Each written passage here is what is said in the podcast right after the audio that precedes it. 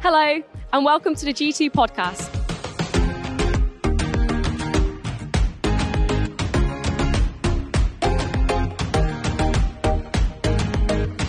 So, I love running, like obsessed with running.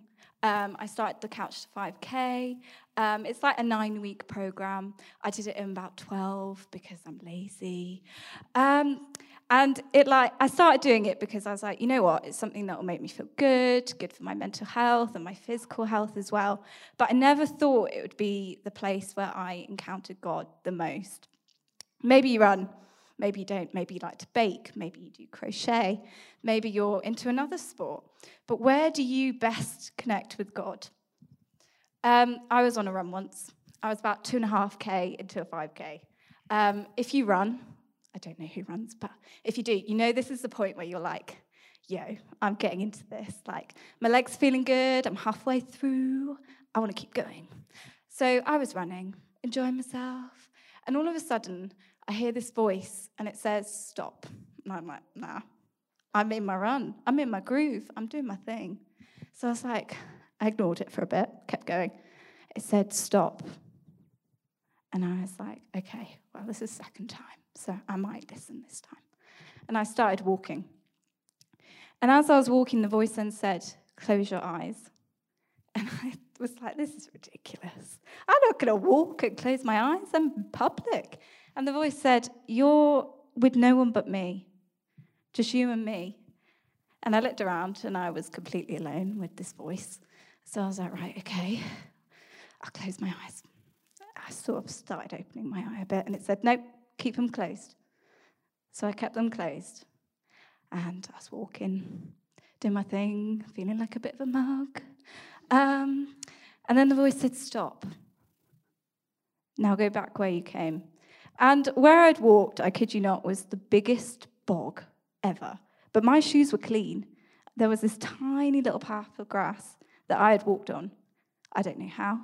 And the voice then said to me, Trust me. Trust me. Trust me. That next week was probably the worst week I've ever had in my life. A week filled with so much pain, heartbreak, and disappointment. But all I could hear throughout that week was the voice saying, Trust me.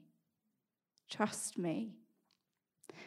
I think sometimes we get so hung up on everything that we're doing, thinking that everyone's noticing that our eyes are closed or that we're doing something silly, that we forget that God is everywhere the Creator, our Creator, lives in what He created.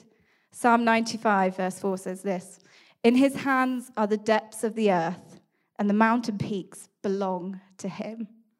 God isn't this guy that just turns up on Sunday or just turns up at a big event like New Wine and says, Guys, it's my time to shine. My Holy Spirit's coming. Arms out, people. Get ready for me. I mean, he could be, but we don't know.